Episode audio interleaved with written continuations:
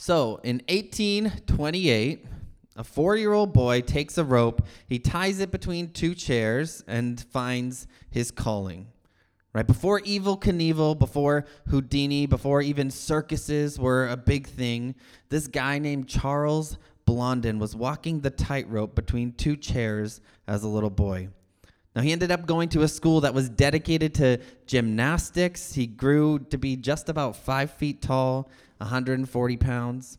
He went on to be famous for his tightrope travels across the Niagara River from the US side to the Canadian side. So, if you don't recognize his voice, you probably can see the picture in your head of a tightrope run across Niagara Falls, right? And a guy walking across. That's this guy. He's the guy who started that. Now, his manager described him this way He said he was more like a fantastic sprite than a human being. Had he lived a century or two earlier, he would have been treated as one possessed of a devil. He could walk the rope as a bird cleaves to the air. So on the morning of June 30th, 1859, about 25,000 thrill seekers arrived by train or steamer and they dispersed on the American and Canadian side of the falls. Shortly before 5 p.m., Blondin took his position on the American side and he began to slowly walk across. Now, children were reported to be hiding behind their parents' legs. People were fainting as they watched it. Halfway across, he decided to sit down on the rope. Uh, and he sent down a line to a ship that was underneath him in the water. And he pulled up a bottle of wine, started to drink it, right? And then he, he safely made it across, and then took a 20 minute break, and then was back at it again on his way back to the US side. Now, he did this trick so many times that it wasn't uncommon for gamblers to bet on his completion rather than his failure to, uh, and falling to his death. Uh, it didn't start that way, though, right? It took time for them to, to believe that he could do it. I mean, he did flips across this rope. He even walked across the rope with his manager on his back, right? Talk about faith, right? There's another story about him that's become kind of a legend. He was known for wheeling a wheelbarrow across Niagara Falls, and um, he would wheel the wheelbarrow filled with rocks, and then the crowd was in awe and, and just continued to cheer. Eventually, he did it blindfolded, and they cheered again. Uh, he asked, Do you believe I can do it again? And everybody cheered, Yes. He asked if they believed he could do it with a person in the wheelbarrow, and everyone cheered, Yes. Then he asked for a volunteer right? And then there was silence. Right? One version of the story I read said he asked a man who was cheering the loudest to get in, and the man refused. See, there's a difference between believing someone can do something and actually trusting them with your life, isn't there? Right? There's a difference between enjoying the show and becoming part of the show. Right? All these crowds gathered to see this man perform amazing feats, stuff that nobody had ever done before, maybe stuff that nobody even thought to do before, stuff that we wouldn't even think a human could do. And he performed them with such perfection that everyone believed in him. But ask them to get in the wheelbarrow? No way, right? That's another story. So, we're in our second week of our new series looking at the Gospel of John, looking at Jesus' signs, and then looking at his I am statements down the road. And we know Jesus' signs, they drew crowds, right? They were miracles, really, that caused many people to believe in him. But today we're going to look at the story of a desperate father who needs to make this jump, this progression from simply knowing that he needs Jesus' power to trusting him with the most precious of lives, the life of his own son. Right? As we make our way through the scripture this morning, we're going to focus on three significant progressions of faith that pop up. We're going to look at desperation, determination, and deliverance. These three progressions of this father's faith as we go through desperation, determination, and deliverance. And so we're going to talk about how each of these relates to the development of this dad's faith and our own, right? Because everything that's written in Scripture is written for our instruction too. So we're in John chapter 4, verses 46 through 54. And let's look at the theme of desperation. Now, last week we were in chapter 2 of John, right? We looked at how Jesus turned water into wine at this wedding in Cana of Galilee, uh, Jesus' home area. And he goes from there to, uh, to do even more miracles. And when he travels to Jerusalem for the Passover, he starts to draw a crowd. Right? He, gra- he draws even more crowds, uh, jumping now to the end of chapter 4. And then he heads back to the place where his first miracle happened, his homeland, where he says uh, in verse 43 a prophet has no honor in his own country as he walks into his homeland. And yet, when he and his disciples get there, Jesus is welcomed with enthusiasm because his countrymen, his family members, they've all seen everything that he's done in Jerusalem. He had made this big impact there. And since he turned over tables. We didn't get to read that part, but he turned over tables. He kicked out corrupt merchants from the temple, and he did so many miracles in Jerusalem that people started to know who Jesus was. And, and those folks, his family, his friends, they were all there too because that's what you did during the time of Passover if you were a first century Jewish person living in Israel. And so Jesus made this splash, and people want to know more right? They want more of him. It's in front of this backdrop that we meet this desperate dad in verse 46. It says, He went again to Galilee, Jesus, uh, where he had turned the water into wine, and there was a certain royal official whose son was ill at Capernaum. When this man heard that Jesus had come from Judea to Galilee, he went to him and pleaded with him to come down and heal his son, since he was about to die. And so Jesus is back at Cana in Galilee where he turned water into wine. And John opens this scene for us by introducing a royal official who has this sick son in Capernaum. And now that area was about 20 miles from Cana where Jesus was. So think about from like downtown Hyannis where we are here to walking to downtown Falmouth, right? Everybody walked back then. So and there were there were a lot more hills than there are here. Let's just say that right? Hills that had names like Mount this or Mount that, right? Those kind of hills on that kind of walk, right? And so when Jesus calls this man, uh, when John calls this man a royal official, right, he's likely talking about an official who worked for King Herod. And maybe we've talked about him a little bit before, but if you don't know who King Herod is, he was the Jewish ruler who had been put in place by the Roman government uh, to rule part of Israel. So they thought it would be a good idea to put uh, a Jewish ruler because they had subjugated Israel. So they figured we'll put one of their own in charge of them, call him a king, right? And Herod was one, just one of those faces of the empire that they thought would ease their rule a little bit. So he was often called King Herod, but he didn't actually hold the title of king. Uh, later in the book of John, he goes on to behead John the Baptist because he gets called out for adultery. Uh, another interesting fact the dad Herod the Great, the dad of Herod, uh, he set off a genocide of baby boys trying to kill them uh, to kill Jesus before he was born out of fear that Jesus would grow up to take his title, uh, King of the Jews, right? And so Herod was never in favor of Jesus and he was never a friend of Jesus. And so think about this royal official now, this royal official of Herod, right, coming to Jesus uh, and what that what that means, right? Now his son is sick, right? This is a man with resources. This is a man with money, a man of prestige, right? We find out later that he even had servants, right? But even with all this, he finds himself in the kind of position that all of us will experience at one time or another, right? A position of helplessness, a collision with our humanity and, and our limits with our inability to right certain wrongs, to overcome the frailty of our bodies, to enact the change necessary to end disaster and to bring about thriving. Right? All of us will hit that wall at one time or another. And, and some of us have hit it pretty hard lately, right? I think about just videos, the overwhelming uh, videos of the fires that keep coming in the Pacific states that have just increased and increased, smoke filling cities, uh, planes dropping thousands of gallons that appear to just have the power of a half full Dixie cup, right? When they drop it on these gigantic fires. Uh, I'm grieved when I hear about people who have to be forced to leave their homes. I have some friends who had to evacuate. They've got to come to bear with their physical limitations in protecting their homes as they evacuate to stay alive. We have a lot of resources, we have a lot of know how now more than ever. But when the fires become unmanageable, we find ourselves praying for heavy rain.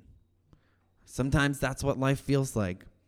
Right? And our best efforts amount to uh, to the power of a half full Dixie cup, right? There are some things we just can't prevent as much as we'd like to.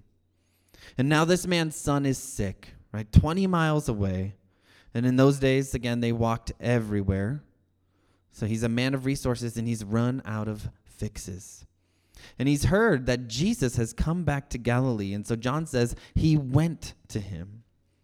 Uh, it's possible that he walked all the way from Capernaum to Cana just to see Jesus. And when he gets there, the scripture says that he pleaded with Jesus to come down and heal his son since he was about to die.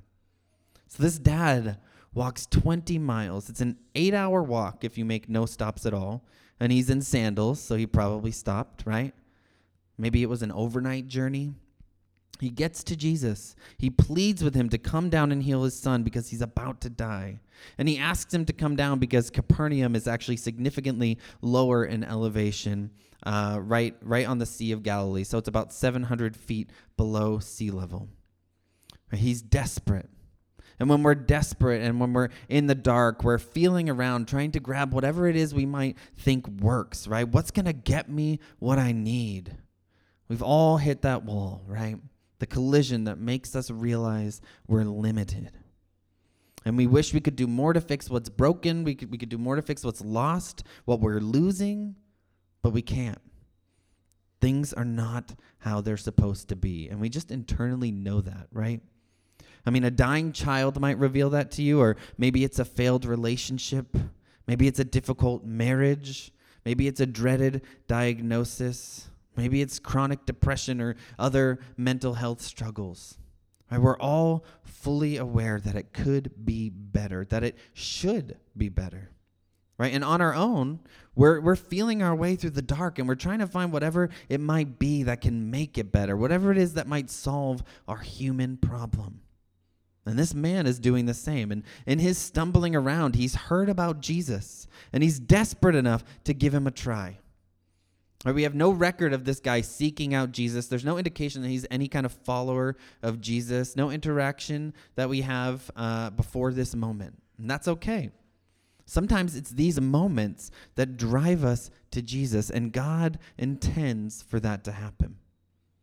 So desperation compels us to search for answers, but we're going to see that that desperation that's just the start right? This dad encounters a little bit of a roadblock where desperation could turn into despondence or it could turn into determination.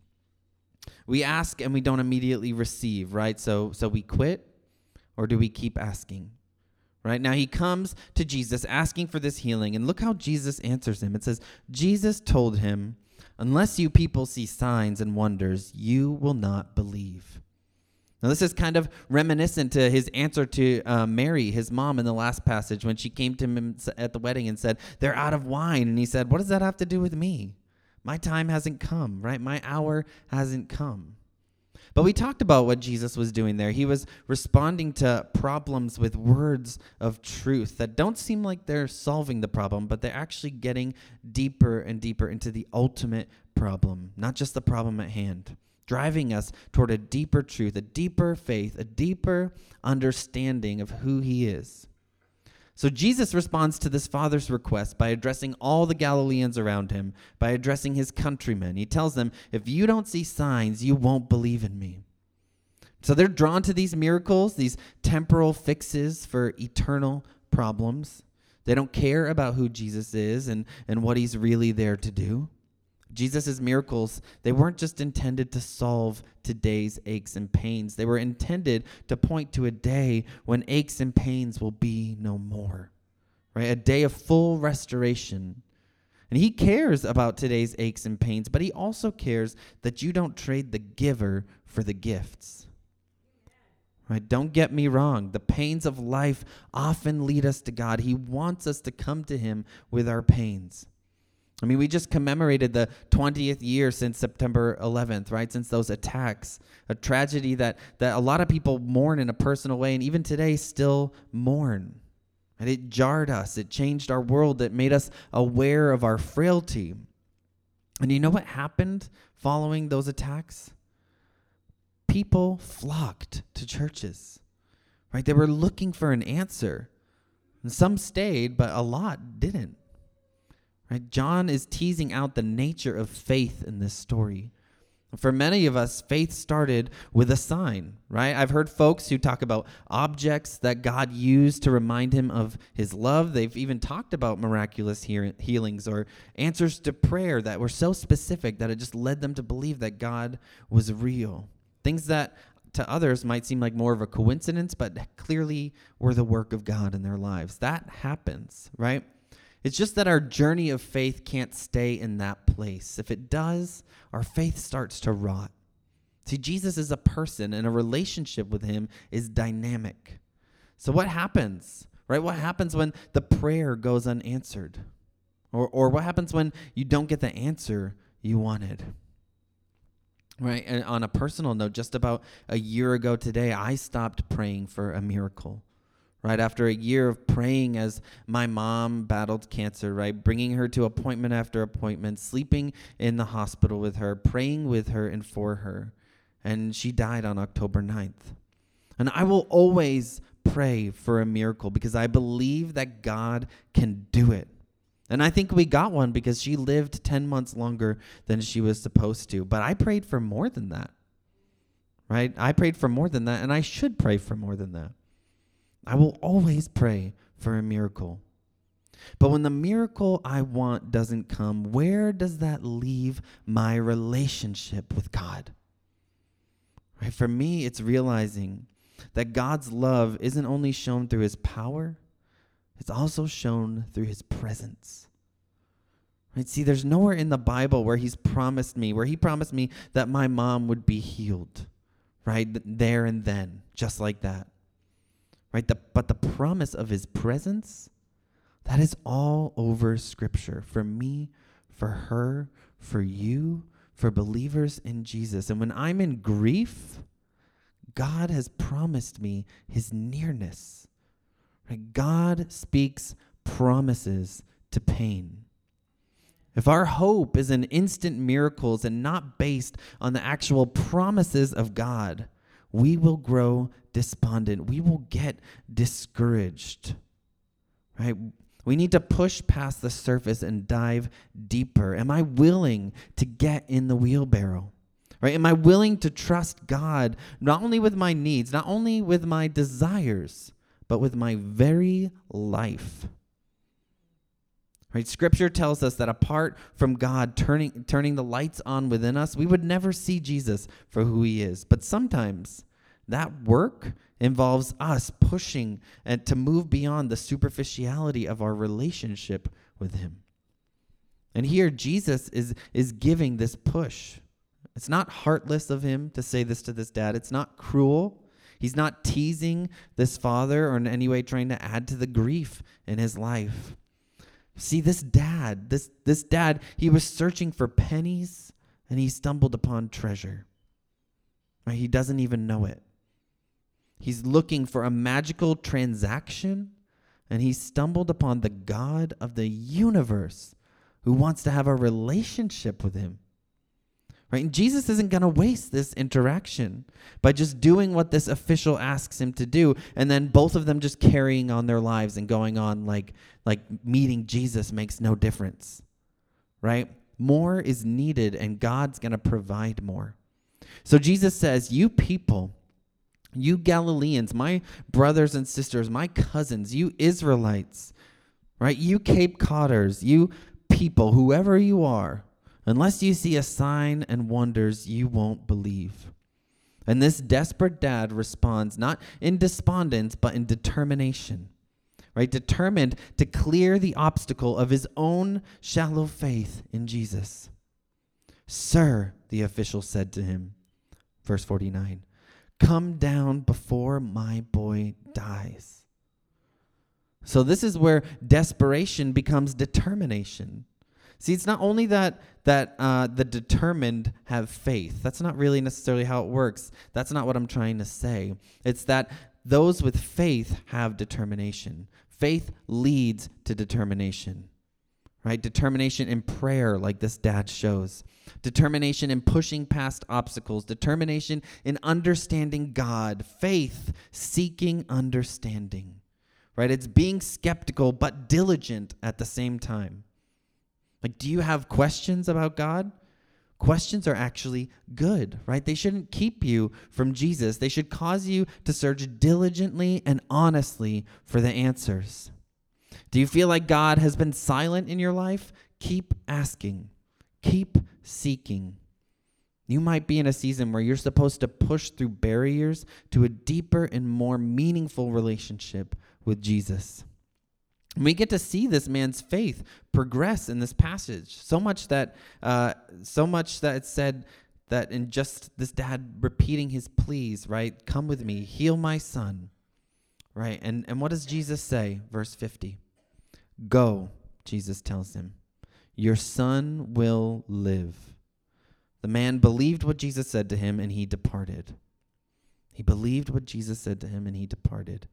Jesus tells him, Go, your son will live. And notice how Jesus doesn't actually go with the man, right? The man wants him to go with him. He says, Come down, go with me right? Because every magician, every doctor, just about every prophet in the Bible that came ahead of Jesus, when they healed, when they revived the dead, when they provided, when they performed miracles, they were on site, right? They were there, they were present. And Jesus just tells this man, go. Right? Nothing else. No special instructions, no potions or special prayers. He gives him a promise your son will live. That is the word of the Lord for this man. Why didn't Jesus just go with him?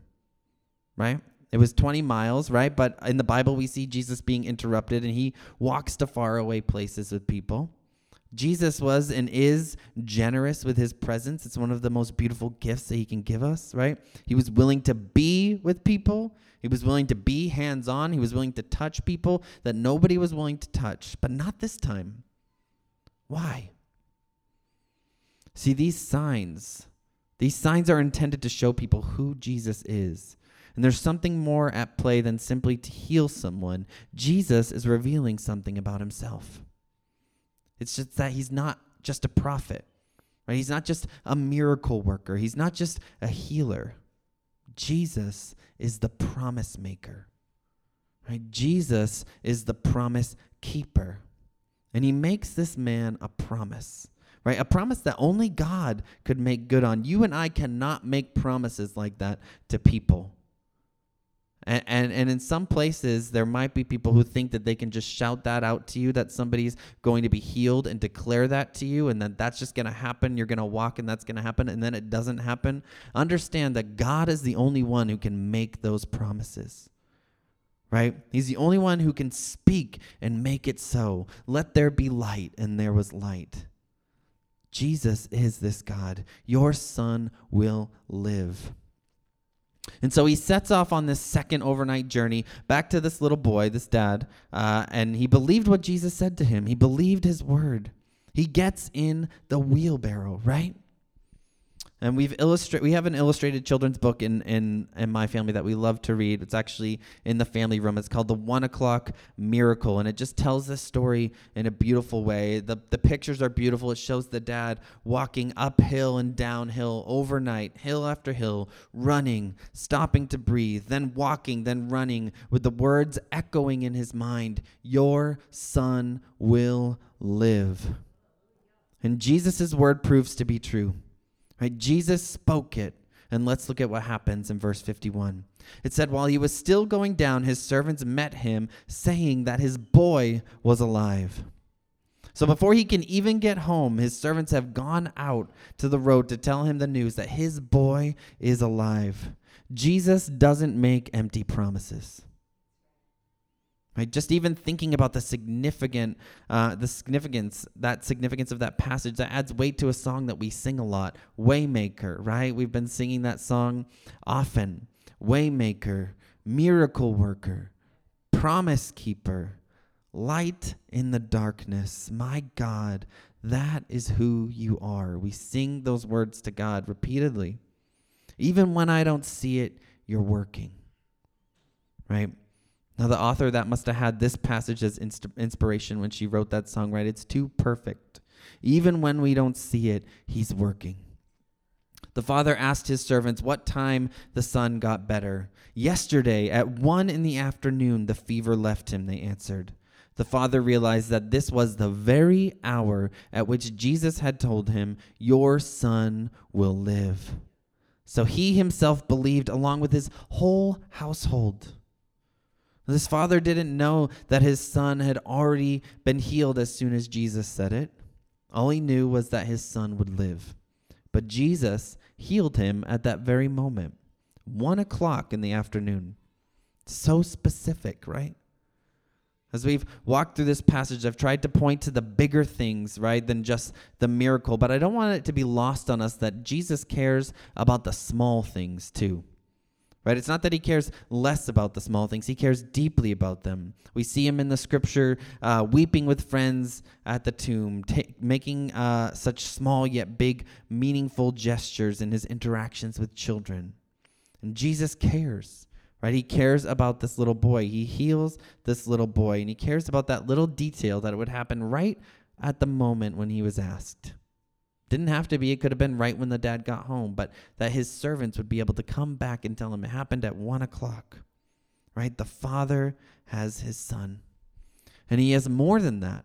Right? This father, whose faith goes from desperation to determination, now experiences full deliverance. Right? True deliverance.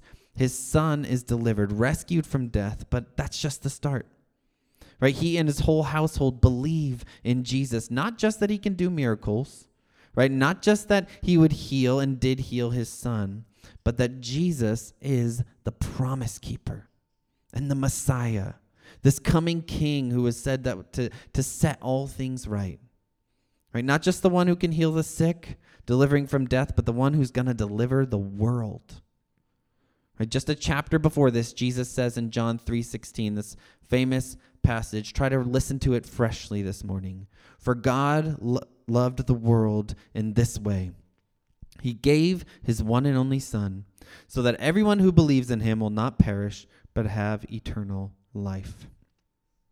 And in the same way, we talked last week about how Jesus' own imminent death was foreshadowed at the wedding. Uh, we can't get around the fact that God is the Father who gave his Son.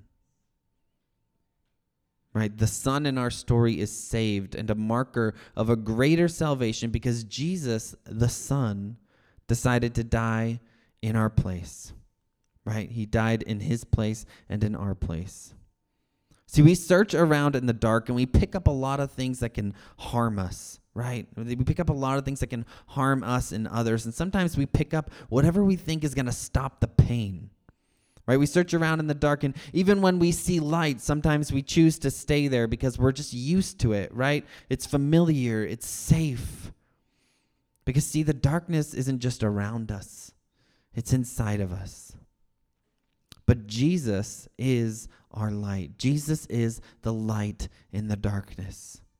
On the cross, he took the darkness for us to the point of death, and he was raised from the dead out of darkness so that we could have everlasting life with him in his presence, free from abuse, free from illness, free from our own internal torture.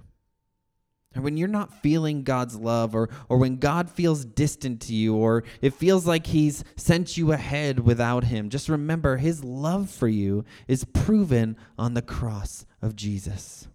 And it's promised to you in the resurrection. Right? The promise keeper has said, He will be with us until the end of the age. And God's not like a dad who breaks his promises. Right? Maybe you're here today and you had a dad who made a lot of promises that he broke. That's not God.